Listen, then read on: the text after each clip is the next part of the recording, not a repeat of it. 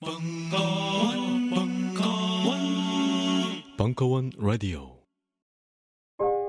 우리는 생각했습니다. 실외는 가까운 곳에 있다고.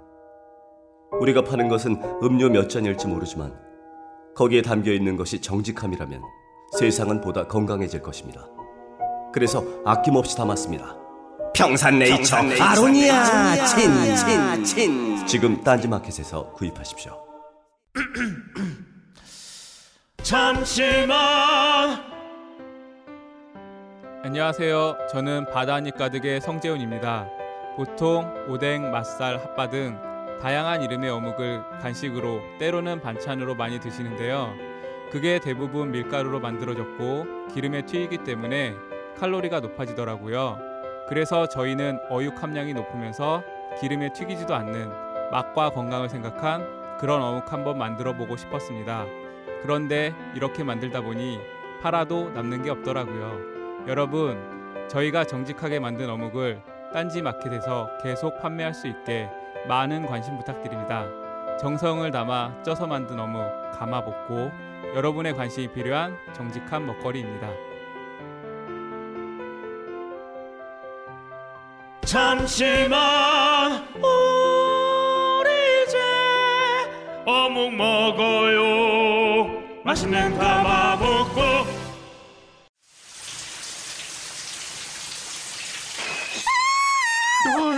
뭐야 자기야 클렌징 젤 갖다 달라 그래놓고 왜 놀라고 그래 빅그린 젠틀 페이셜 클렌징 젤이 아니잖아. 피부에 약산성 보호막을 만들어주는 빅그린 젠틀 페이셜 클렌징 젤로 이제 당신의 얼굴도 촉촉하게 보호해주세요. 빅그린 워싱 오일과 시스크럽까지 함께 쓰시면 더욱 좋습니다. 미안해 자기야. 딴지 마켓에서 얼른 주문하고 올게.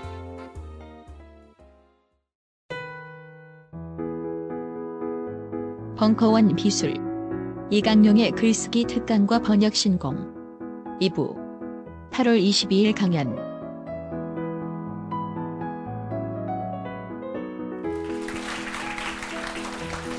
무대 뒤편에서 옷을 갈아입고 왔는데요. 옷 예쁘죠?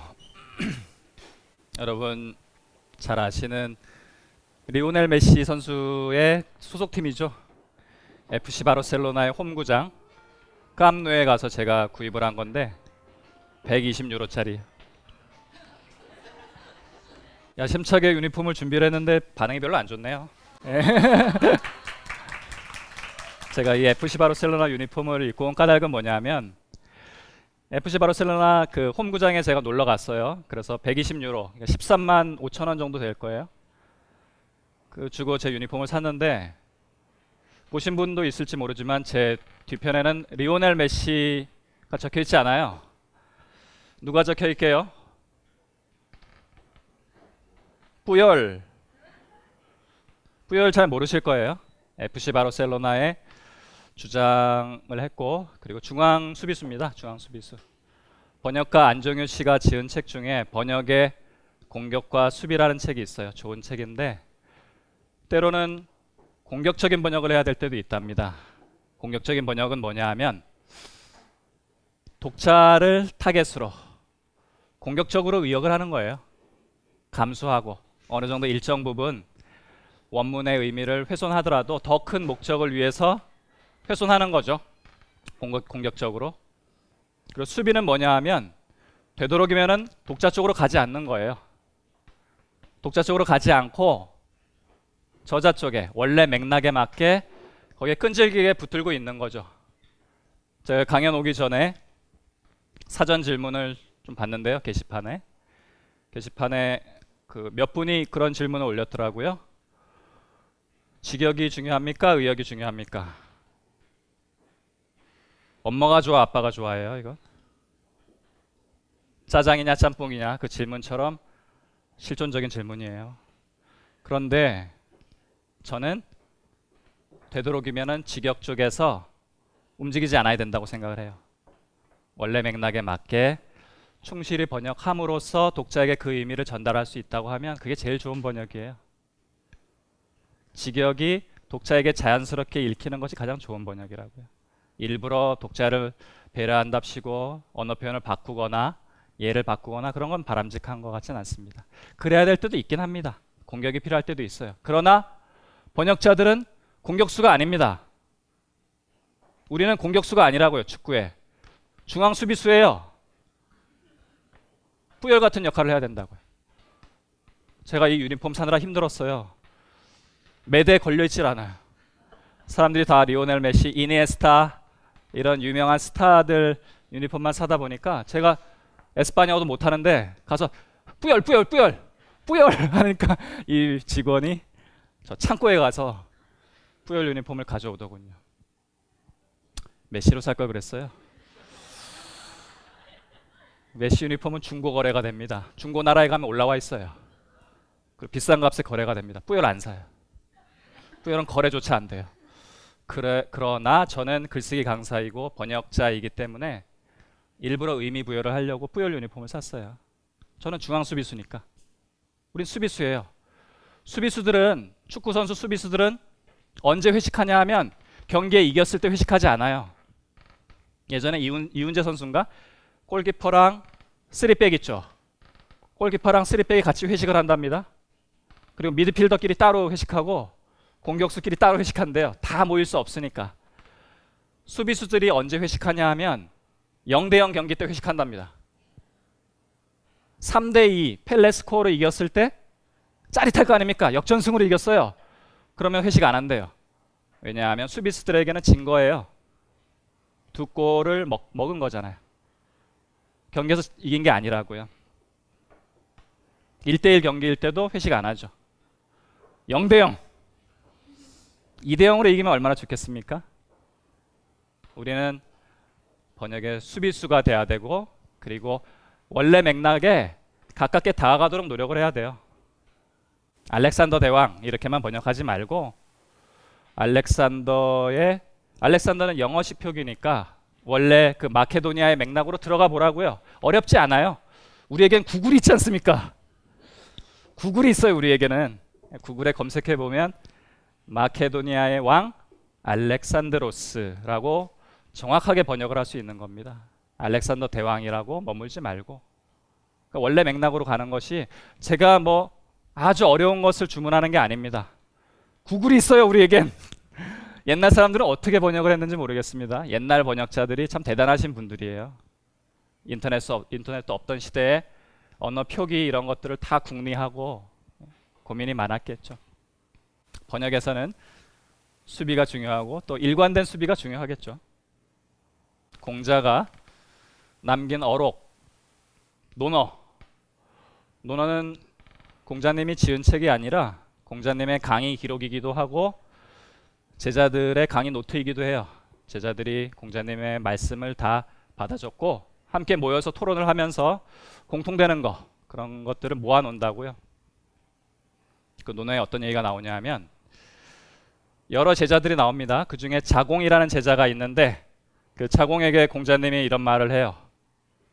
내가 지식이 많은 것 같으니? 내가 지식이 많은 것 같니? 지식이 많은 게 아니라 지식을 하나로 꿰뚫었을 뿐이야. 이런 얘기를 해요. 지식을 일관된 원리로 이 일관이란 말이 나오죠. 이게 일이관지예요. 하나로 그것을 꿰뚫었다. 하나로 꿰뚫는 거 이게 번역의 기술이면서 글쓰기에 변치 않는 진리라고요. 한 가지 원리로 꿰뚫지 않는 글은 그냥 잡다한 산문에 불과하지 그것은 훌륭한 작품이 될 수는 없다고요. 그건 재미거리로 읽는 것이죠. 훌륭한 작품은 한 가지 원리로 꿰뚫습니다. 한 가지 원리로 꿰뚫는다는 것이 아주 거창한 것만이 아니라 아까 말씀드렸듯이 작은 부분, 부분에도 다 적용이 되는 거라고요. 일관성의 원리가 그런 거예요. 허위 사실 유포 이렇게 번역하지 마시라고요. 많은 사람들이 그렇게 쓴다고 해서 지나가지 말고 단어와 단어 사이의 어울림을 살펴보세요. 일관성을. 그러면 허위라는 말과 사실이란 말이 정반대라는 걸 알 수가 있죠. 그것은 거짓 유포라고 쓰든가 아니면 음, 허위 유포라고 쓰든가 해야죠. 허위 사실이라는 말은 없는 거예요. 사실이 아니니까. 그래서 단어와 단어 사이의 일관성 그리고 문장과 문장 사이의 일관성 그리고 제가 말씀드린 가장 높은 단계의 일관성 바로 말과 글과 삶이 일치하는 단계 그게 멀리 있지 않습니다. 여러분이 일회용 컵 사용하지 말자고 백날 얘기한들 그 좋은 걸 쓸 수 없어요. 여러분이 직접 한 달이면 한 달, 6개월이면 6개월 쓰지 말라고요. 일회용 컵을. 저는 못 써요. 아직도 쓰니까 그런 걸 못 쓴다고요. 어디 가서. 그러나 누군가는 쓴다고요. 누군가는 3년을 버틴다고요. 3년을 텀블러만 쓰면서 버틴다고요. 그러면 그 사람은 나중에 아주 훌륭한 환경 에세이를 쓸 수 있는 작가의 자질을 갖추게 되는 겁니다. 작가가 그렇게 탄생하는 거라고요. 자기의 왼쪽 무릎 연골 파열 그것처럼 좁고 깊게 오타쿠처럼 파고들면 훌륭한 작가가 될 수 있는 길이 열리는 거예요. 그것을 지평이라고 해요. 지평이 열린다. 새로운 지평을 여는 것이 엄청나게 그 거창한 것이 아니라 작은 실천에서 비롯하는 겁니다. 퀴즈를 하나 내겠습니다. 인문대 학생들이 MT 가면 많이 하는 퀴즈인데요. 맞춰보세요. 있다 없다 퀴즈인데 왼쪽 거에는 있고 오른쪽 거에는 없어요. 아사다마오에겐 이게 있습니다. 그런데 김연아에겐 없는 것이 있어요. 뭘까요? 트리플 악셀이죠. 아사다마오에겐 트리플 악셀이 있죠. 저는 파주에 사는데 파주랑 고양시가 같은 생활 반경이니까 그 예전에 아스다마오 선수랑 김연아 선수가 고양시 덕양 어울림놀이 빙상장에 와서 경기를 한 적이 있어요. 그때 연아 선수가 엉덩방아를 치어서 2등을 합니다. 그리고 아사다마오가 1등을 하죠. 그때 아사다마오의 인터뷰를 잊을 수가 없어요. 아사다마오가 1등 한 다음에 뭐라고 얘기를 하냐 하면 물론 일본어로 얘기했겠죠. 통역이 마오는 이렇게 시작해요. 주어가 마오는 오늘 최고 컨디션이 아니어서 썩 좋은 경기를 펼치지 못했습니다. 못했어요. 얘기를 하더라고. 마오는의 닭살이 터질 것 같더군요. 마치 강용이는 오늘 아, 죽이고 싶죠. 우리가 지금 이게 유치한 표현이란 건 다 알아요. 그런데 다 알면서도 번역할 때 뭐라고 쓰냐면 필자는이라고 쓴다고요. 자기를 가리켜서. 필자는 이렇게 주장한다. I argue that 이걸 번역할 때 나는 뭐뭐라고 주장한다 이렇게 번역하면 될 것을 겉멋이 들어가지고 필자는 이렇게 주장한다 이렇게 번역을 하는 것은 개떡 같은 번역이라고요. 마오는 강용이는 오늘 똑같은 거라고요. 아, 죄송합니다. 필자인 나는이라고 쓰든가 아니면 나는이라고 쓰면 되는 거예요. 기사를 읽어보면 기자는 음? 본 기자도 아 여기 딴지일보를 또 디스하게 되네요. 기자는 이것도 틀린 표현이라고요. 기자는 자기 자신을 가리켜서 기자라고 부르면 안 되는 거예요. 나는이라고 쓰든가 기자인 나는이라고 써야죠. 객관적인 표현이 중요합니다. 객관적인 표현의 일관성 그것을 지키는 것이 중요하고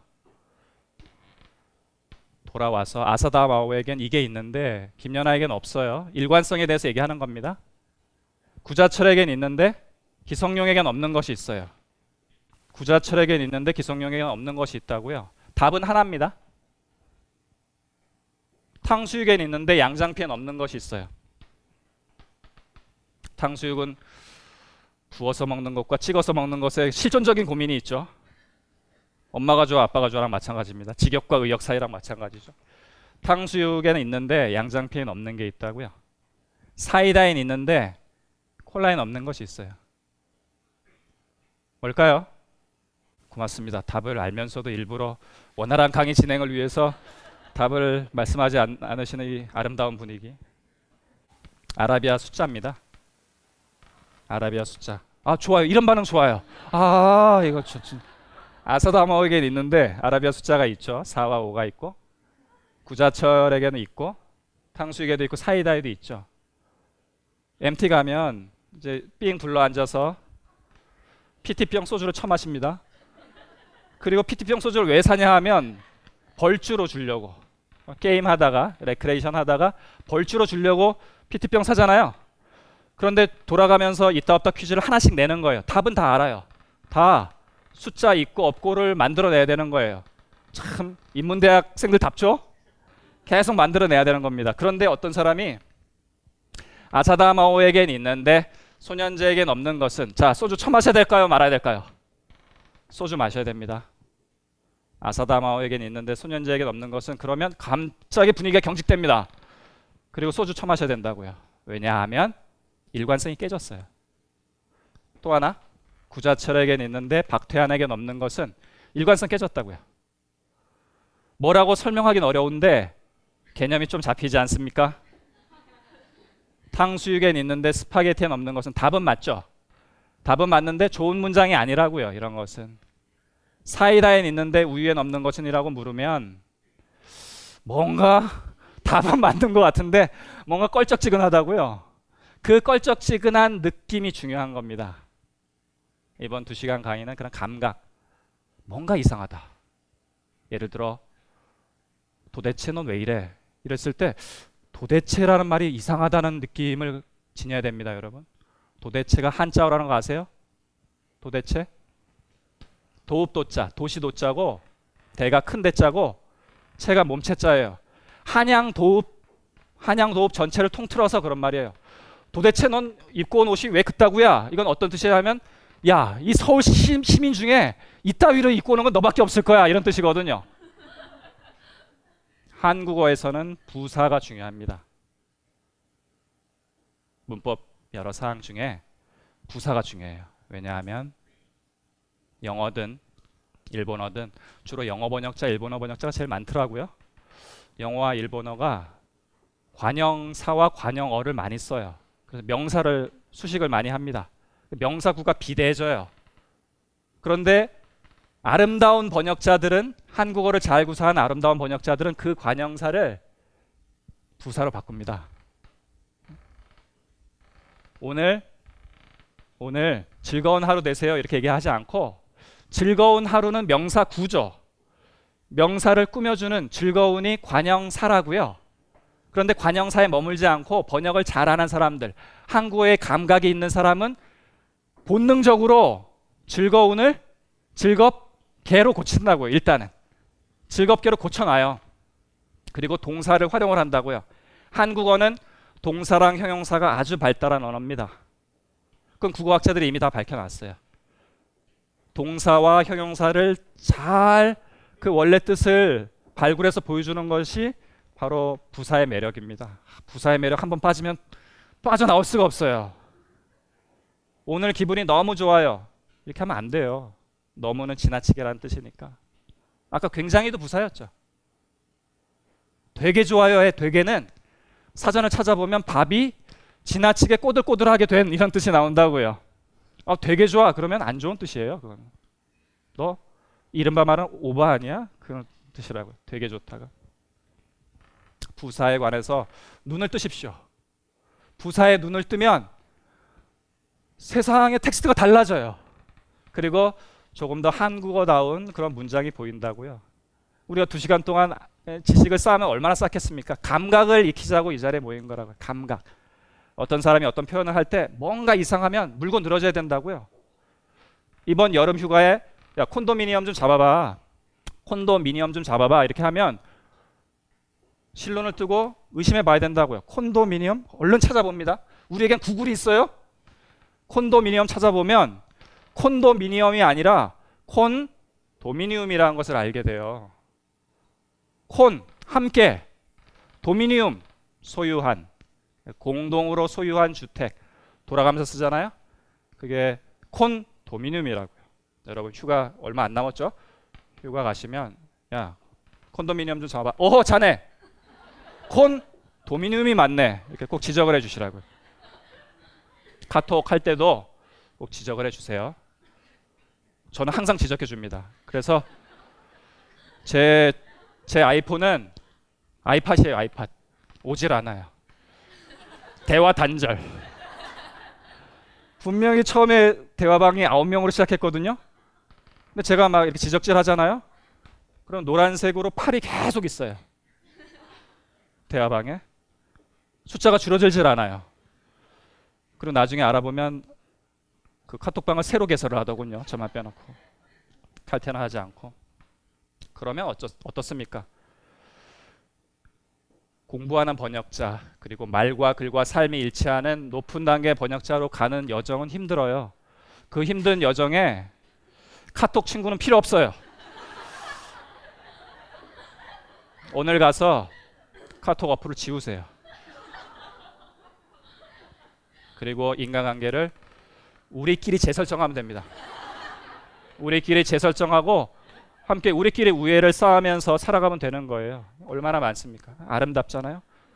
불금에 홍대를 가지 않고 끝나고 갈 거죠. 홍대를 가지 않고 이 자리에 공부하는 번역자가 되기 위해서 모인 건 대단한 일이에요. 우린 대단한 인연이라고요. 우리 깨달음을 얻어야 되지 않습니까? 요즘 나는 책 추천을 하지 않는다.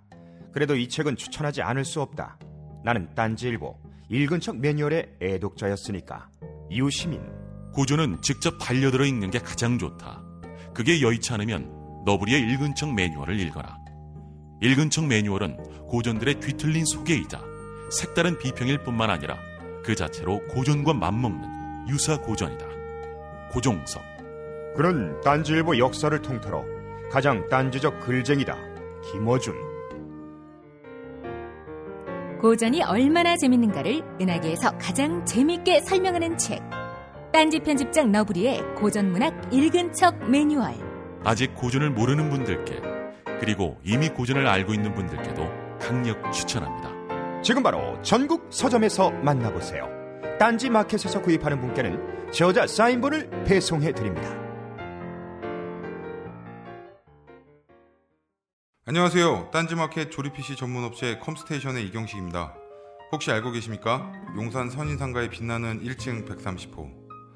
제 머리 때문에 빛나는 건 아니고요. 저희 컴스테이션이 여러분들을 기다리고 있는 곳입니다. 2014년 가을 저희 컴스테이션은 전국의 컴퓨터 호객님들을 탈출시켜 주기로 결심했습니다. 더 이상 용산에서 어리버리하게 돌아다니지 않아도 될 우리 딴지스를 위해 신뢰와 정직함으로 컴스테이션이 선인상가 1층 130호에서 여러분들을 기다리고 있겠습니다. 친절함이 무엇인지 경험해보고 싶으신 분들은 주저하지 마시고 놀러오세요. 마음을 담아 설명드리겠습니다. 전국의 딴지스들이 엄지손가락을 치켜 세울 때까지 최선을 다하겠습니다. 지금 당장 궁금하시거나 나오시기 부끄러우신 분들을 위해 휴대전화도 개방해 놓겠습니다. 011-892-5568번 전화 주십시오. 고맙습니다. 컴스테이션은 조용한 형제들과 함께합니다.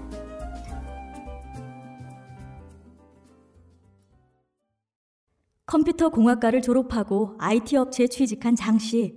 늘 컴퓨터 앞에 앉아만 있다 보니 허리가 좋지 않아 병원을 찾았다. 아, 원래 그 VDT가 있었는데 이번에 척추 추간판 탈출증으로 진행된 거거든요. 보시면 원래 12흉추에서 제 5요추까지 C 커브가 그려져야 되는데 무슨 소리인지 하나도 모르겠죠.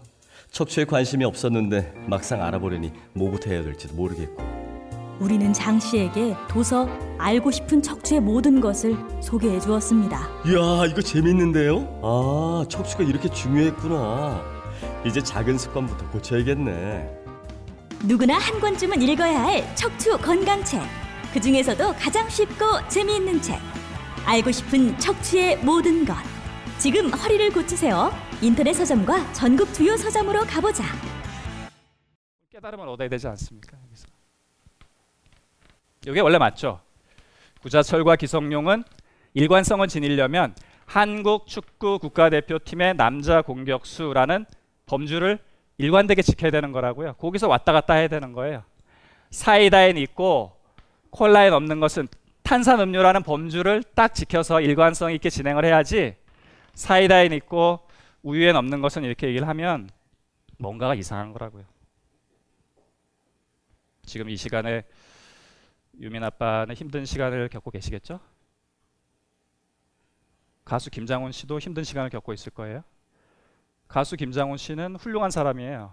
왜냐하면 말과 글과 삶이 일치해요. 그 사람이 작가는 아닐지라도. 김장훈 씨가 예능 프로그램 라디오 스타에 나와서 어떤 얘기를 했냐면 그때는 패널 중에 신정환 씨가 있었는데 맛 같죠? 신정환이 물어봐요.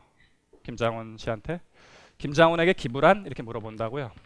그때 김장훈 씨가 뭐라고 대, 답했냐면 기부란 수능이 아니라 검정고시다 이런 말을 했습니다. 감동을 받았어요. 기부란 수능이 아니라 검정고시다. 자, 범주 맞나요? 수능과 검정고시는 대입 자격 시험이라는 비슷한 범주를 공유하고 있죠. 그런데 의미가 대비된다고요. 수능은 다른 사람을 딛고 일어서야지 이길 수 있는 게임이에요. 그러나 검정고시는 그렇지 않아. 아름다워요. 검정고시는 누구든 60점만 맞으면 누구든 승리할 수 있는 게임이라고요. 번역도 그런 게임이죠. 누구든 승리할 수 있는 게임이라고요. 그것은 아름다운 글입니다. 범주를 딱딱 잘 지켜서 쓴 글이라고. 런던 올림픽 때 유도 선수, 유도 국가대표 선수인 김재범 씨가 인터뷰를 합니다. 김재범 씨는 온몸이 부상 덩어리예요. 그래서 인대가 없어요. 인대가 하도 많이 부러져, 아니, 하도 많이 끊어져 가지고 아예 인대가 퇴화했대요. 그 후배들이 인대 다쳤다고 막 그러면 인대는 없어도 되는 거란다. 이런 얘기를 한대요. 김재범 씨가 런던 올림픽 가기 전에 기자들이랑 인터뷰를 했는데 부상이 심하다고 하는데 과연 경기나 제대로 뛸 수 있겠어요? 이렇게 물어보니까 김재범 씨가 아주 쩌는 말을 합니다. 내가 가야 할 곳은 수술대가 아니라 시상대입니다. 이런 얘기를 한다고요. 내가 가야 할 곳은 수술대가 아니라 시상대입니다. 이런 얘기를 해요. 범주가 맞죠? 김재범 씨는 어, 유도에 관한 에세이를 쓰면 잘 쓸 거예요. 범주에 맞춰서 잘 구사하니까. 가수 김창완 씨가 말이죠. 좋은 작가인 거 알아두세요. 김창완 씨는 글을 아주 잘 쓰세요. 김창완 씨의 글은 김창완 씨의 에세이는 일관성이 딱딱 들어맞습니다. 김창완 씨가 이제야 보이네라는 산문집을 출간을 했는데 거기에 이런 구절이 나와요. 나는 게으른 어부다. 자기를 어부에 빗댑니다. 자, 있다 없다 퀴즈랑 관련지어서 생각해 보세요. 둘째 문장에 뭐가 나올지. 어부랑 관련된 것이 나오겠죠. 나는 게으른 어부다. 둘째 문장이 뭐냐 하면 나는 그늘에 앉아 그물코를 손질하고 있다. 그물코가 나왔어요. 그거는 김창환이라는 작가가 일관성 개념을 체득하고 있다는 거예요. 앞에 어부라는 표를 썼으니까 비유를 썼으니까 그물코를 손질하고 있다. 이게 둘째 문장.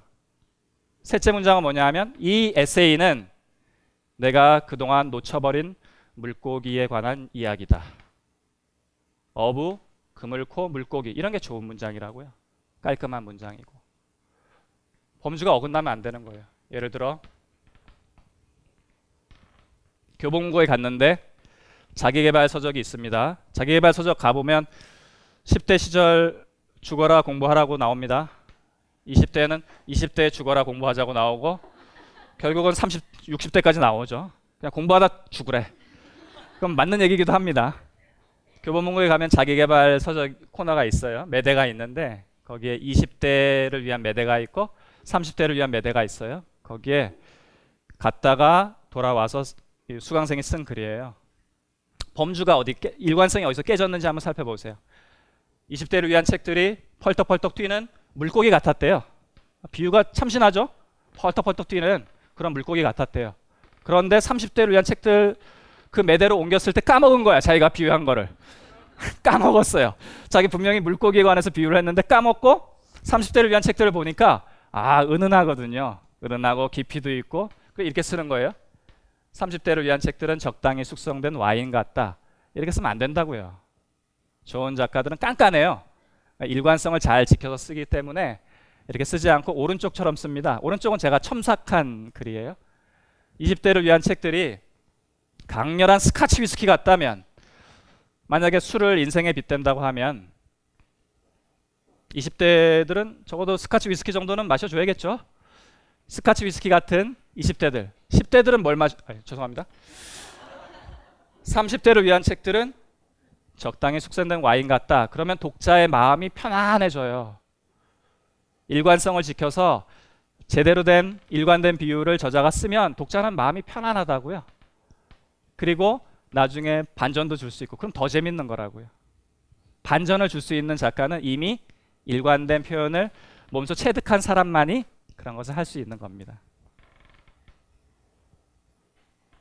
일관성 원리 중에 음, 상식을 하나 말씀드리면 번역을 하다 보면 원어 병기를 해야 될 때가 있어요. 한자를 적거나 혹은 뭐 로마자로 영어를 적거나 에스파냐어를 적거나 뭐 일본어 일본 한자를 적거나 해야 될 때도 있어요. 자 기준 하나 일관된 기준 하나를 말씀을 드릴게요. 원어 병기는 언제 해야 되냐 하면 하지 마세요. 이게 기본입니다. 원어 병기를 하지 말고 한글 표기만으로 전달하는 것이 가장 아름다운 번역이에요. 제가 추구하는 이상향이에요. 원어 병기를 하나도 하지 않고 오로지 한글 표현만으로 원문을 번역하는 것이 제 목표라고요. 그런데 그렇게 될 수는 없어요. 그러나 그런 태도를 가, 지녀야 됩니다. 한글로 어떻게든 승부를 걸어야 돼요. 한글 표기만으로. 한국어를 표기하는 데는 한글만한 게 없잖아요. 한국어를 잘 구사하려면 한글 표기만으로 어떻게든 승부를 걸어봐야 된다고요. 뉴욕은 21세기 문화예술의 중심 도시다, 중심지다. 이런 문장에 원어 변기는 쓸데없는 거라고요. 뉴욕 모르는 사람 있어요? 다 알잖아요.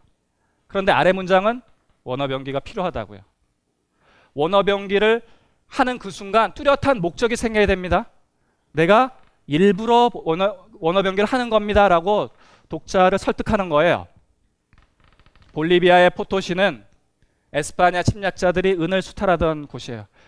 에스파냐 침략자들은 정말 개망나니들이었어요. 크리스토퍼 콜론, 콜론 이래로 에스파냐 침략자들이 도착해가지고 아메리카 원주민을 다 싸그리 죽이죠. 그때 죽인 원주민 수가 1,500만 명이에요. 1,500만 명. 자세한 얘기는 생략하고요.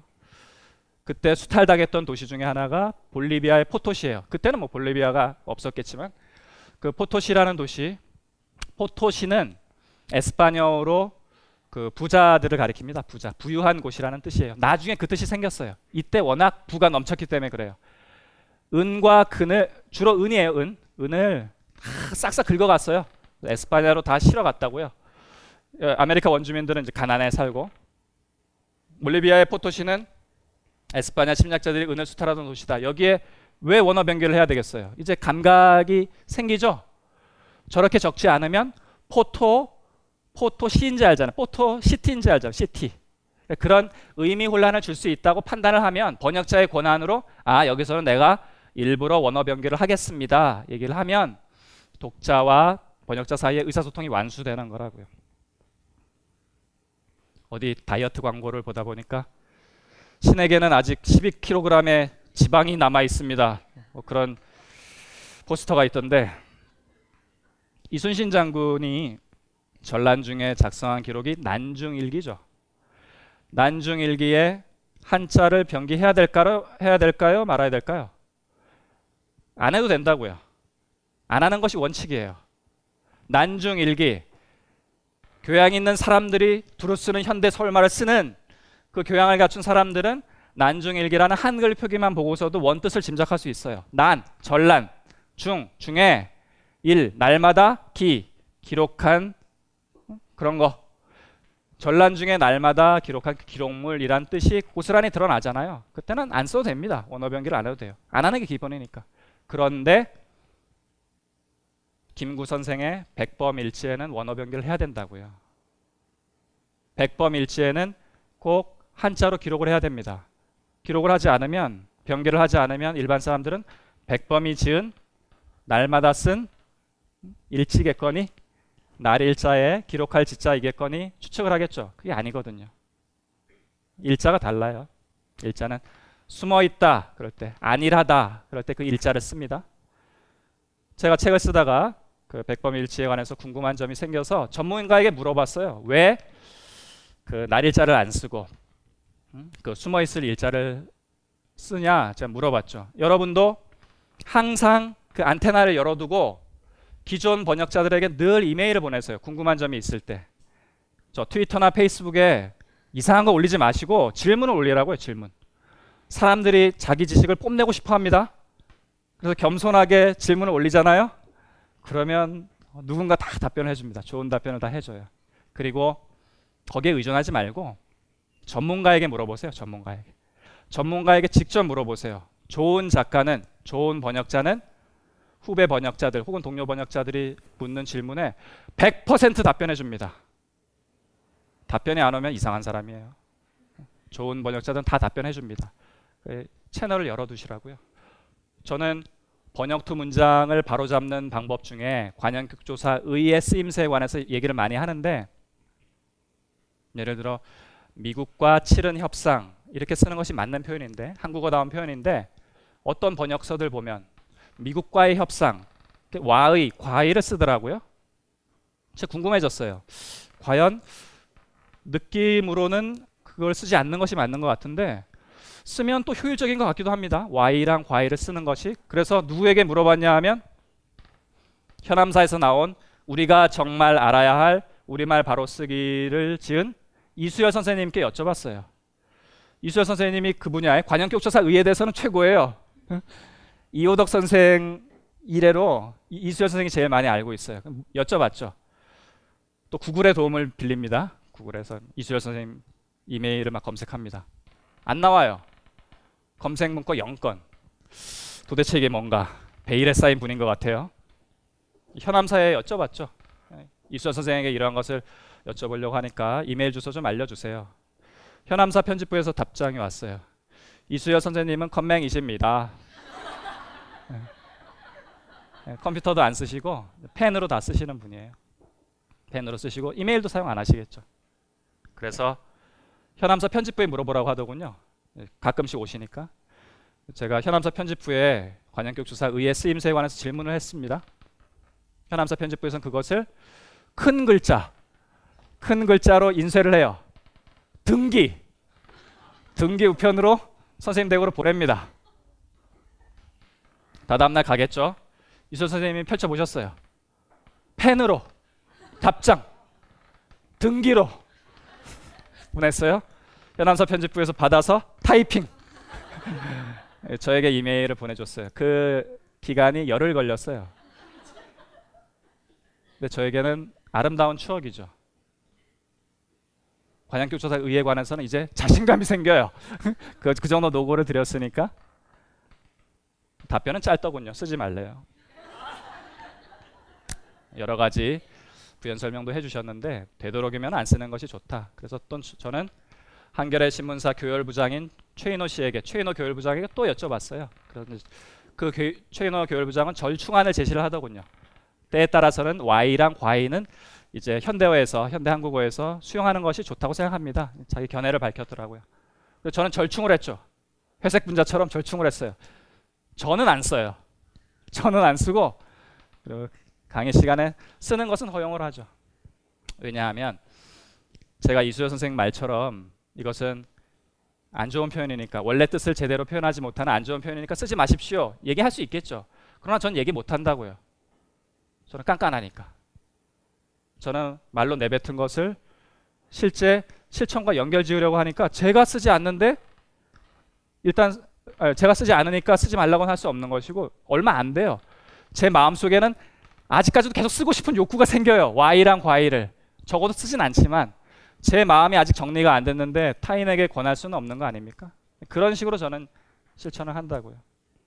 원래 전문가에게 그 분야의 전문가에게 어, 자문을 얻는 것은 그렇게 어려운 게 아닙니다. 그 사람들과 서로 친분을 쌓으세요. 여러분 주변에 여러분이 어떤 내용에 대해서 다 알 수 있는 건 아니지 않습니까? 늘 도움을 받아야 된다고요. 겸손하게. 그럴 때 그 전문가 집단과 교류를 하고 그리고 우리끼리 우애를 쌓으면서 또 저에게도 질문을 하고 그러면 저에게도 질문이 많이 오는데요. 바로 답변은 못해도 저는 100% 답변은 다 합니다. 저 제가 제 선생님한테 그렇게 배웠고 그리고 어디 가서 번역 오역에 대한 지적하지 않고 번역자에게 직접 알려주고 그런 것이 이제 몸에 익었어요. 한 10년 정도 하다 보니까. 자, 원어 변경 기준 알겠죠? 영어권 서적이라고 해봅시다. 어떤 번역자가 이렇게 번역을 했더군요. 형이 작업복을 입었다. 가슴에 조엘이라는 글자가 수놓아져 있었다. 자, 감각이 좀 생기지 않습니까? 조엘이라는 것을 원어를 굳이 변개해야 될까요? 변개해야겠죠. 왜냐하면 조엘은 한국어잖아요. 여기 조엘 이렇게 적혀 있었겠습니까? 아니잖아요. 그러니까 실제 로마자 표기를 적어줘야 되는 거죠. 조엘. 봤더니 원문을 확인해 봤더니 재밌게도 J-O-E-L, J와 L이 대문자더라고요. 그러면 원어 변기의 효용이 더 높아지는 거죠. 저 사람이 일부러 한 땀 한 땀, 한 땀 한 땀 수를 올 때 일부러 양쪽에 대문자를 배치했다는 거. 형에 대한 생각 이런 것이 여기에 깃들어 있잖아요. 원어 변기를 쓸데없이 하는 게 아니라고요. 원어 변경은 뚜렷한 목적이 있어야 되는 겁니다. 부사도 마찬가지고 문장 부호도 마찬가지고 모든 단어가 마찬가지예요. 더 이상 빼고 쓸데없는 것을 빼고 빼고 더 이상 뺄 수 없는 것이 좋은 글이에요. 그런 것을 만나는 것은 인생의 축복입니다. 그래서 원어 변기에 대한 기준, 일관한 기준을 딱 정하고 편집부에 넘기면 편집자들이 존경하죠. 바로 알거든요. 편집자들은 워낙 많은 글을 접하는 사람들이니까 아, 이 사람이 일관된 원리에 따라서 번역하는 깔끔한 번역자구나. 그러니까 번역 시장에서 여러분의 그 명성을 쌓아야 되지 않겠습니까? 이건 제가 어떤 단행본에서 본, 본 건데요. 누구나 한 명쯤은 명치를 세게 치고 싶은 사람이 있습니다. 아, 형 어제 술 먹고 지랄한 거 기억나? 아 그만 씨발 기억도 안 나. 그 여자들 그거 다 보고 토하고 막 집에 가고 막 욕하고 지랄했어. 아, 그만해줘. 형 내가 근데 형 지랄한 거 찍었다 핸드폰에? 아 봐봐, 그만하고 이 씨. 씨야. 아 미친 또라이. 아 진짜 미친 거야. 그 왜 찍어? 새끼야. 안 주워? 안 주워? 안. 주워? 이 봐봐, 미친 여기 놈아. 봐봐. 이 아, 개같이 새끼 확. 부셔버리라. 무언가 강하게 때리고 싶을 때 사람을 때리지 마세요. 벙커원 퍼커션 교실. 종로에서 뺨 맞고 벙커에서 북친다. 자세한 사항은 벙커원 홈페이지에서 확인하세요.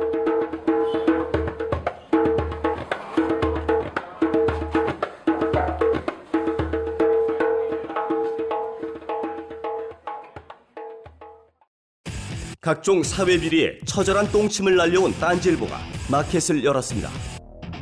기자들이 검증해 믿을 수 있는 상품들을 은하계 최저가로 판매하여 명랑한 소비 문화 창달에 이바지할 딴지 마켓. 이제 신뢰를 쇼핑하세요. 주소는 마켓.딴지.com.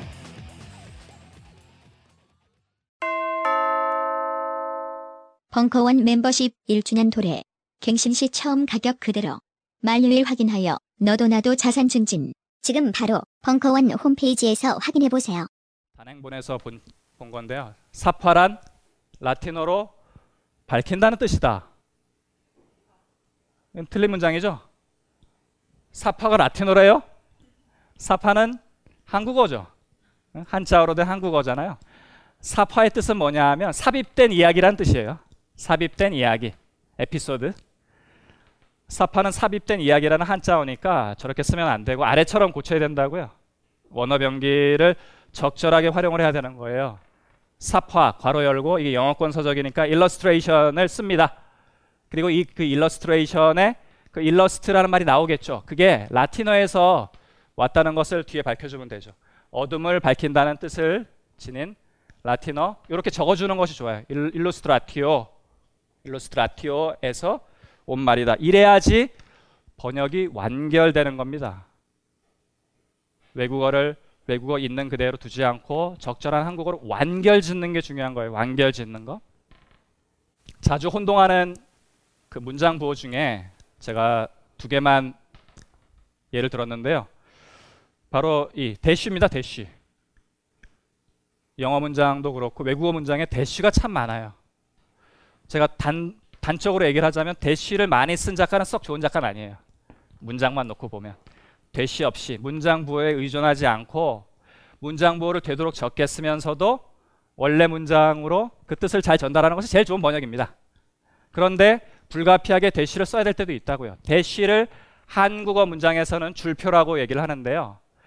원문의 대쉬 용법이랑 한국어의 줄표 용법이랑 약간 달라요. 기본적인 것은 공유하지만 다릅니다. 원래 문장에 뭐 큰 따옴표가 있다 할지라도 한국어 문장에서는 작은 따옴표로 처리해야 될 때가 많아요.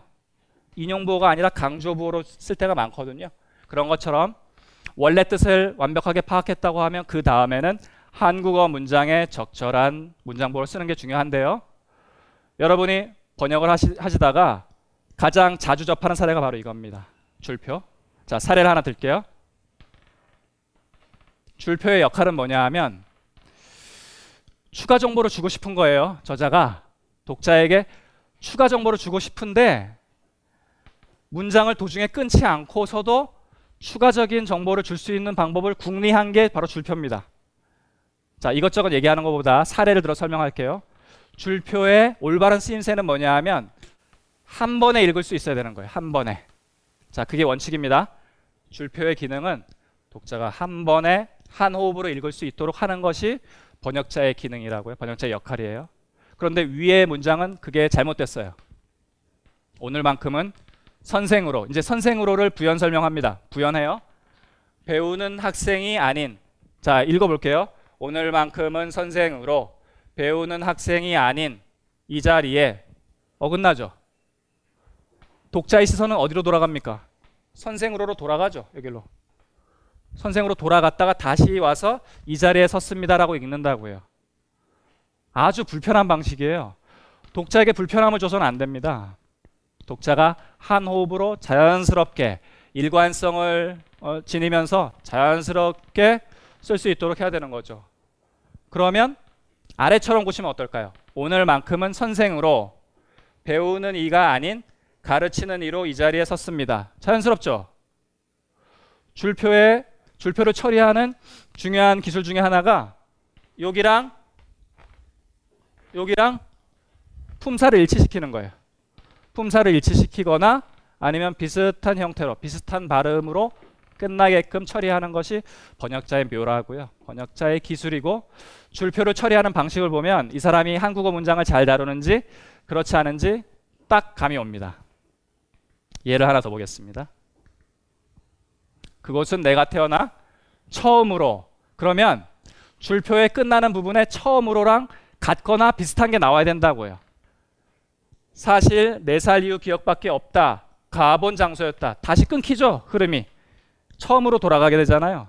그러면 안 되고 아래처럼 그곳은 내가 태어나 처음으로 정확히 말하면 4살 이후 처음 가본 장소였다. 이렇게 얘기해야지 줄표의 기능이 완수되는 거라고요. 인문학 서적을 하나 보면 그는 데카르트가 기상학이라고 부른 것 것으로 끝납니다. 것의 품사가 뭐예요? 의존 명사죠. 홀로 쓰일 수 없는 의존 명사예요. 의존 명사도 명사입니다. 그러니까 의존 명사로 처리를 하든가 아니면 품사가 비슷한 명사로 처리해도 되는 겁니다. 실제로는 물리적인 환경, 환경이 명사잖아요. 환경을 다루었다. 그렇게 쓰면 자연스러운 줄표 번역이 되는 거라고요. 류현진 선수 부상당했죠.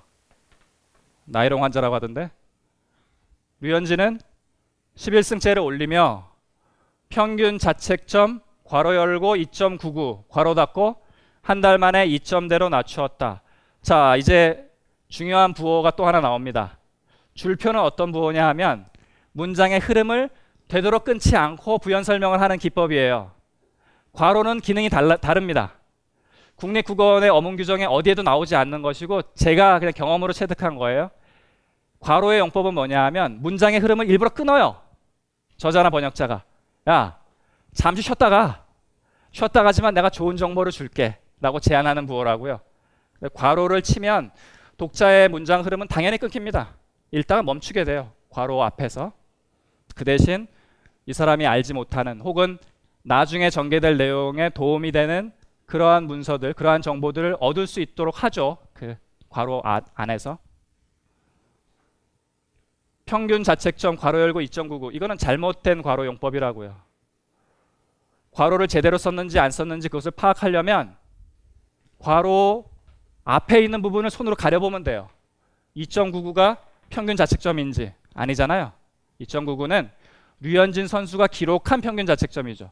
평균 자책점이라는 것에 기, 괄호를 치려면 뭐가 나와야 되겠어요? 평균 자책점에 대한 간략한 정의가 나와야 되는 것이죠. 번역어를 선택을 할 때 평균 자책점이라는 말을 국내 야구 해설가들이 만든 것인데 뭐 허구현 씨라든지 이런 사람들이 합심해서 만든 것인데 그 이전에는 일본에서 그대로 쓰던 것을 직역해 왔어요. 방어율이라는 표현을 썼다고요, 예전에는. 방어율. 그런데 방어율이라는 말이 말이 안 돼요. 방어율이 2.0인 선수랑 투수랑 방어율이 3.0인 선수랑 3.0이 더 훌륭해 보이잖아요. 방어를 더 잘한 것 같잖아요. 그게 아니거든요. 그래서 원래 개념에 더 충실하게 번역어가 바뀐 거예요. 평균, 평균 자책점이라는 말이. 자, 아래랑 비교해 보겠습니다. 류현진은 11승째를 올리며 평균 자책점 괄호 열고 9회로 환산한 평균 실점이죠. 투수가 1회부터 9회까지 다 뛸 수는 없어요.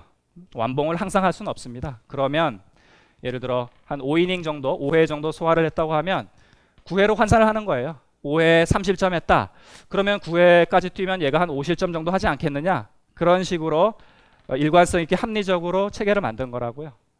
그러면 괄호에 올바른 용법이 드러나죠. 괄호를 게리 여는 게 아닙니다. 쓸데없는 거 넣으라고 괄호를 쓰는 것이 아니고 설사 원 저자가 괄호를 쳤다 할지라도 한국어 문장에서는 굳이 쓸 필요는 없는 거예요. 그 괄호를 풀어서 한국어 문장에 쓸 수 있다고 하면 그게 더 좋은 거예요. 번역자의 권한으로 그 정도는 해도 됩니다. 번역자의 권한으로 그 정도는 해도 돼요. 하나 더 보면 작가인 켄트는 한국 혈통인 4명의 아이들을 키우며 괄호 열고 이 번역자가 왜 저기에 괄호를 열었냐 하면 원문과 맞추려고 원문과 괄호의 순서를 맞추려고 저렇게 썼는데 한국어 문장에서는 그럴 필요 없다고요. 한국어 문장은 재구성해야 되는 겁니다. 원래 뜻을 완벽하게 옮겨요. 그러면 이제 그것을 잊고 거기에 나와 있는 문장 부호라든지 순서 이런 것을 잊고 재배치하는 거라고요. 아까 관형사가 나왔다 할지라도 관형사 잊어요. 한국어 문장에서는 부사로 적용하면 되는 겁니다. 자, 괄호 안에 그중 둘은 입양하다가 키우며를 구현하지 않죠. 잘못 쓴 거라고요. 그중 둘은 입양하다가 들어갈 단어를 찾아봐야 되는 거예요. 그럼 그게 뭐냐 하면 바로 네 명이죠, 네 명.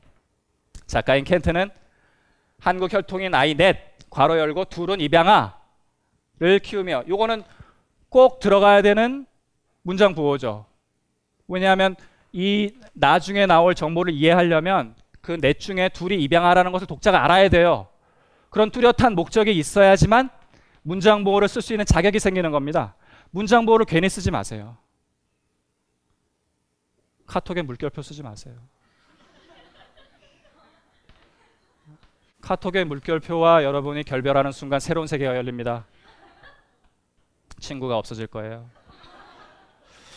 물결표를 치지 않으면 답장이 오죠. 오늘 기분 나쁜 일 있어? 이렇게 답장이 오죠. 기분 나쁜 일 없어요. 저는 물결표를 안 씁니다. 문자 메시지 보낼 때도, 이메일 보낼 때도. 문자 메시 이 물결표를 감정을 표현하는 도구로 의존하잖아요. 그건 나쁜 방식이라고요. 문장 부호에 왜 의존합니까? 우리의 섬세한 희로애락을 왜 그따위 허접한 문장 부호에 의존을 합니까? 섬세하게 써야죠. 섬세하게 풀어서. 물결표에 의존하지 마세요. 예를 들어 여러분이 질문을 저에게 물결표 써서 보내잖아요. 답변 안 할 겁니다. 답변합니다. 물결표랑 멀어져야 되고 그리고 중요한 건 뭐냐 하면 여러분이 문장 보호를 구사할 때 대원칙은 안 쓰는 게 맞다. 되도록이면 쓰지 말자.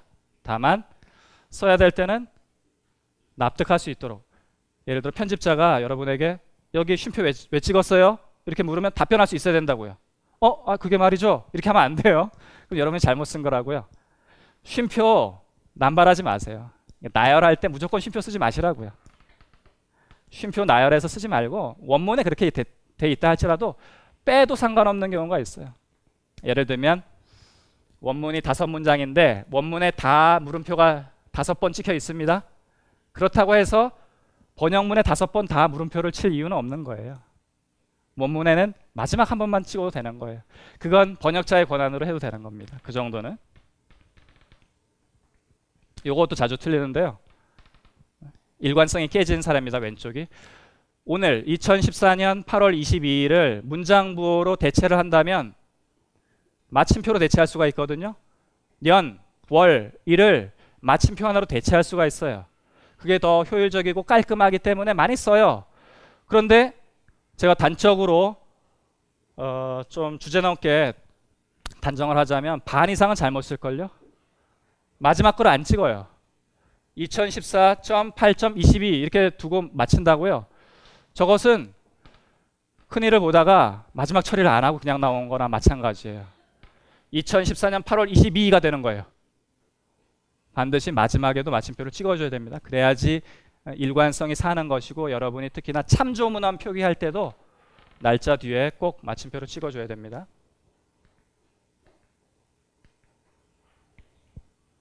한겨레 교육문화센터 신도리코 복사기로 제가 찍은 건데 신도리코 복사기에서 교재를 만들 때 저한테 딱 걸렸어요. 신도리코 복사기 이 문구 만든 사람이 술 처먹고 썼나 봅니다. 복사 중입니다는 왜 띄어쓰고 프린트 중입니다는 왜 붙였을까요? 프린트가 외국어라서 그런가요? 이거는 범주 개념, 일관성 개념이 없기 때문에 그래요. 복사 중입니다. 띄어쓰고 점심시간이 된 거죠. 예. 순두부찌개 먹고 들어와서 새로 일한 거죠. 다 까먹고. 그러면 안 된다고요. 일관성이 중요해요. 그럼 어떻게 해야 되겠습니까? 다 띄든가, 다 붙이든가. 뭐가 맞을까요? 띄는 게 맞습니다. 중은 띄는 게 맞아요. 그런데 중은 주로 뭐뭐 하는 도중에 의존명사로 띄어 쓰는 게 맞는데 일부 몇 단어에는 또 붙여 쓰는 걸 허용해요. 자, 이제 아주 높은 문법 단계로 진입을 하게 되는데 바로 우리가 피해갈 수 없는 코너 띄어쓰기가 나왔습니다. 띄어쓰기에서 제일 어려운 것은 두 단어가 나열될 때 이것을 붙여야 될지 띄어야 될지 예를 들어 중국 역사를 붙였어야 될지 띄었어야 될지 중국 역사에 대한 책을 번역을 할 때 중국 역사란 말이 수백 번 나올 거 아닙니까? 그럼 중국 역사를 붙여야 돼요 띄었어야 돼요 고민이 많거든요 그것에 관해 규정한 어문 규정이 없어요 각자 알아서 하래요 미국에는 국립국어원 같은 데가 없고 학술 단체 몇 군데에서 매뉴얼을 제안하고 있죠. 뭐 시카고 대학이라든지 시카고 매뉴얼 이런 걸로 제안하고 있는데 우리도 민간 영역에서 그런 것을 제안해야 된다고요. 국립국어원에만 맡기지 말고 제가 세운 원칙은 뭐냐 하면 단어가 나열될 때 띄어 쓰는 것이 대원칙이다. 다만 붙여서 새로운 뜻이 나올 때만 붙이자. 그걸 여러분의 기준으로 삼아도 무방할 겁니다. 제가 오랫동안 국리를 한 거니까 대부분 맞을 거예요. 그걸 대원칙으로 삼으십시오. 어문 규정 무시하고 일단 번역문을 작성하실 때 단어가 나열된다. 이걸 붙여야 될지 띄어야 될지 헷갈린다. 그럴 때는 붙였을 때 새로운 뜻이 나올 때만 붙이라고요. 자유시장 붙여야 될까요? 띄어야 될까요? 자유시장 이건 붙여야 됩니다. 왜냐하면 자유를 파는 시장이 아니기 때문에 그래요. 주식시장 띄었어야 됩니다. 주식을 파는 시장이니까 원래 뜻이 살아 있는 거라고요. 그럴 때는 다 띄었습니다. 그게 기본이에요. 그런데 자유시장은 자유를 파는 시장이 아니에요. 자본주의, 자본주의적 생산 양식 속에 그 일부를 가리키는 거기 때문에 그때는 새로운 개념이 나왔다고 해서 붙여 쓴다고요. 코앞에 모기가 지나갔다랑 시험이 코앞에 닥쳤다랑 띄어쓰기가 다르다고요. 모기가 코앞에 지나갔다. 그럴 때는 띄어쓰겠죠. 왜냐하면 코란 뜻도 있고 앞이란 뜻도 원래 그대로 살아 있으니까. 그럴 때는 띄어요.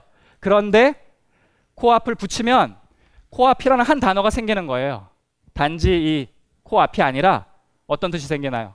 가까운 장래라는 새로운 뜻이 생기죠. 국제연합, 국제연합을 띄어 쓰잖아요. 그러면 단지 유엔만 가리키는 것이 아니라 유럽연합도 가리키고 그리고 뭐 어, 나토도 가리키고 여러 가지 국제적인 연합을 통칭하는 말이 된다고요. 그런데 굳이 국제연합 이렇게 붙여 쓰는 것은 딱 하나만 가리킬 때 우리의 자랑스러운 방기문 선생이 재직하고 있는 뉴욕의 그 국제연합 본부를 가리키는 거니까 그때는 붙여 쓴다고. 띄어쓰기에 대한 감각을 어, 익히려면 이 대원칙에 따라서 여러분이 한번 적용해 보세요. 중국 역사도 띄어쓰는 것이 맞습니다. 중국의 역사니까.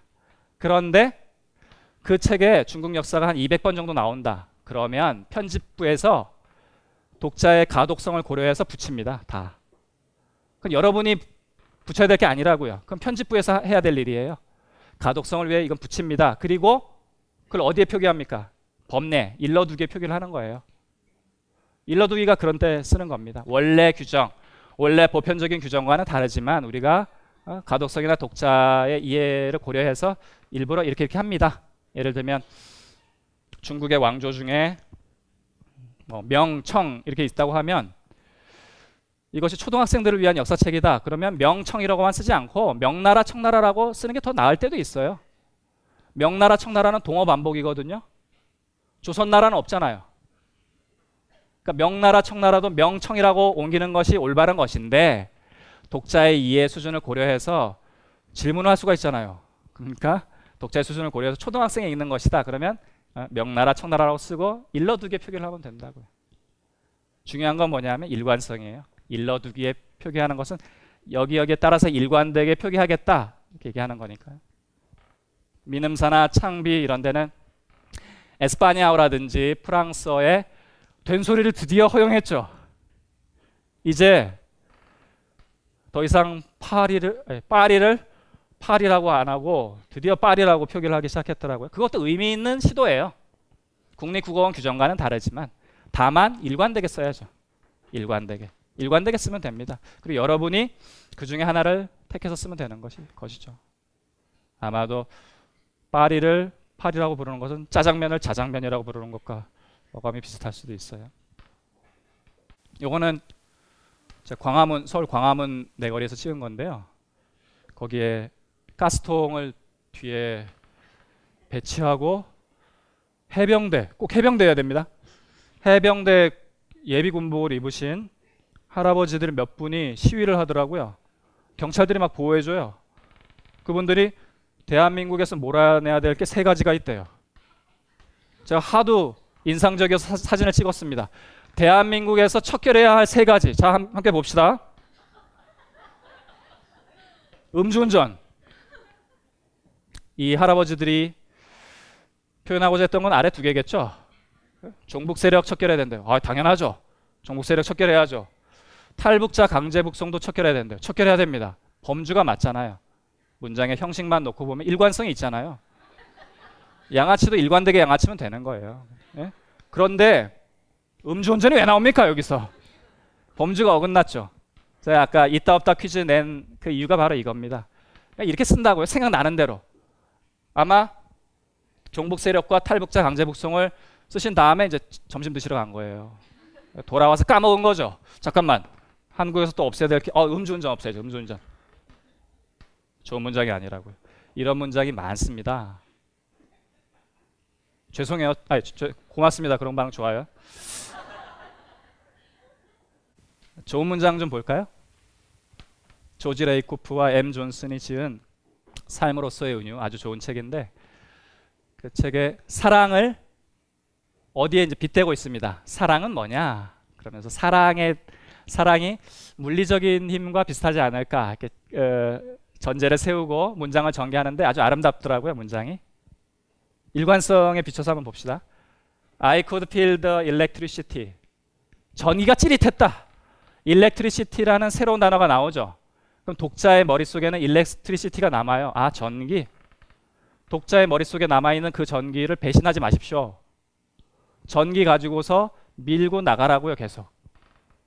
둘째 문장. There were sparks between us. 우리 사이에 불꽃이 일었다. 스파크가 나왔네요. 왜 스파크를 굳이 썼겠어요? electricity 썼으니까. electricity 가지고 관련된 개념으로 밀고 나가려고 하는 거라고요. 이 저자가. 셋째 문장은 I was magnetically drawn to her. 여인에게 자석처럼 이끌렸다. magnetic이 나왔네요. 왜 갑자기 뜬금없이 magnetic이 나왔을까요? 전기랑 자기는 성질이 같습니다. 과학자들이 밝혔잖아요. 아름다운 문장이라고요. 일관되게 범주를 지키면서 글을 쓰십시오. 여러분이 역자 해설도 써야 될 거 아닙니까? 역자 해설을 쓸 때, 요약문 쓸 때 그 번역자의 수준이 고스란히 나오죠. 그 사람의 문장이. 어떤 사람들은 번역에 세 달 걸렸는데 역자 해설 쓰는데 한 달을 써요. 그런 불합리함에서 벗어나자고요. 이 일관성 개념을 잘 지켜서 쓰면 역자 해설도 깔끔하게 쓸 수 있겠죠. 우리 저자와 번역자들은 판단하는 사람이 아니에요. 좋은 작가는 판단을 하지 않습니다. 판단을 항상 독자에게 맡겨요. 독자를 믿는다고요. 독자도 다 교양 있는 사람들이잖아요. 다. 저자는 판단한 사람이 아니라 일관성 갖춘 근거를 들어서 독자로 하여금 잘 판단할 수 있도록 도와주는 사람이에요. 독자가 스스로 판단할 수 있도록 도와주는 사람이 바로 우리라고요. 판단하지 마세요. 아름답다 이렇게 쓰지 마시고 그 아름다운 걸 보여주라고요. 동물을 사랑하자 이렇게 쓰지 말고 보여주라고요. 말하지 마세요. 설명하지 말고 보여주라고요. 좋은 영화도 마찬가지입니다. 좋은 영화는 해설이 적어요. 내레이션이 적고 화면으로 보여줍니다. 미장센으로 보여준다고요. 그게 공통 원리라고요. 이정명 작가가 지은 바람의 화원에 어떤 얘기가 나오냐 하면 김홍도랑 신윤복이 서로 스승과 제자 관계로 나오는데 스승과 제자 관계이자 애인 관계로 설정을 했는데 거기에 김홍도 선생님이 물어봐요. 윤보가 너는 그림이 뭐 같으냐? 그림이 뭐냐? 넌 뭐라고 생각하냐? 이렇게 물어봤더니 신윤복이 아, 아름다운 답변을 하는데요. 스승님, 그림은 그리움 같습니다. 아, 그 말도 맞다. 내가 생각하기에 그림이라고 하는 것은 보이지 않는 것을 보이는 것으로 표현하는 것 같다. 쓸쓸하다. 보이지 않는 것이잖아요. 그 쓸쓸함을 보이는 것으로 표현하는 것이 아마 이 예술이 아닐까 이런 얘기를 한다고요. 그러니까 모든 예술 창작의 기본 원리라든지 글쓰기의 기본 원리가 다 맞닿아 있어요. 주장하지 않고 보여준다고요. 설명하려고 하지 않고 보여주려고 합니다. 저는 매우 적극적입니다. 이렇게 쓰는 것은 일반적인 표현 방식이고요. 여러분이 써야 할 방식은 둘째 것입니다. 후자. 저는 제대하고 나서 6개월간 지하철에서 레깅스를 팔았습니다. 그럼 이 안에 이미 주장, 강력한 주장이 담겨 있는 거라고요. 저는 못 팝니다. 저는 그냥 제 돈 꼬라박고 말겠어요. 제대하고 나서 6개월간 지하철에서 레깅스를 팔았습니다. 그러면 독자의 머릿속에 주장이 담기는 거라고. 아, 저 사람은 알래스카에 갖다 놔도 에어컨도 팔 수 있는 사람이겠구나. 이겠구나. 이렇게 얘기를 하겠죠. 이 작가를 기억해 두십시오. 사진 작가인데요. 일본 작가 구아바라 시세이. 구아바라 시세이는 사진 작가이지만 글도 잘 쓰십니다. 제가 말씀드린 여러 가지 글쓰기 좋은 원리를 실천하고 계세요. 자기가 잘할 수 있는 분야를 발굴하고 오로지 자기만이 할 수 있는 것을 해요. 그리고 개고생을 서슴지 않죠. 정말 개고생하신 분이에요. 자, 이 사람이 어떻게 자기의 예술 분야를 설정했는지 볼까요? 나는 한국 경제, 한국에 관해서 사진을 찍겠답니다. 한국이 아니라 경제에 관해서 찍겠대요. 범주가 점점 좋아집니다. 이제 치밀해져요. 한국 경제 성장, 경제 성장에 관해서 찍는데 거기에 밑거름이 된 이들이 있대요. 우리의 아버지들, 할아버지들이겠죠. 그 밑거름이 된 이들의 오열 이겁니다. 이 사람이 쓰고자 하는 것은 오열. 전태일을 포함해서 얼마나 많은 사람들이 그 경제 성장의 그늘에 가려서 희생이 됐습니까? 그런 것을 자기가 고생스럽더라도 오랜 시간에 걸쳐서 기록을 하겠다는 거예요. 몇십 년에 걸쳐서 기록을 하잖아요. 그리고 아주 감동적인 작품을 우리에게 선사했어요. 한국 작가도 하지 못한 것을 한 신념 있는 일본 작가가 그것을 우리에게 남겨줬다고요. 그러면 감사한 마음으로 이 책을 읽어줘야 되지 않습니까? 이분은 말과 글과 삶이 일치하는 한 모습을 보여줬어요. 제가 굳이 고전 작가로 예를 드는 것이 아니라 우리 주변에 있는 사람들. 그게 글쓰기 최고 단계입니다. 우리는 공부하는 번역자가 되기 위해서 이 자리에 모이지 않았습니까? 삶의 아주 높은 단계는 말과 글이 실천으로 증명되는 글이에요. 잘 쓰기 위해서는 잘 살아야 돼요. 그런데 자기 한계를 딱 깨닫고 나면 오히려 잘 쓰기 위해서 잘 살게 되는 그런 수준에 도달, 도달하게 됩니다. 잘 쓰려고 오히려 잘 살게 돼요. 더 실천도 하게 되고.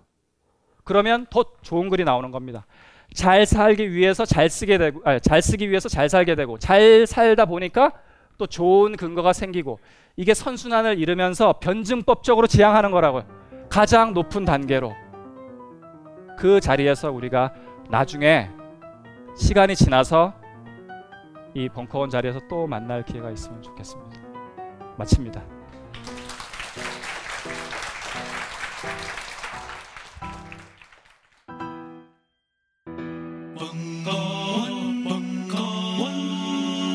벙커원 라디오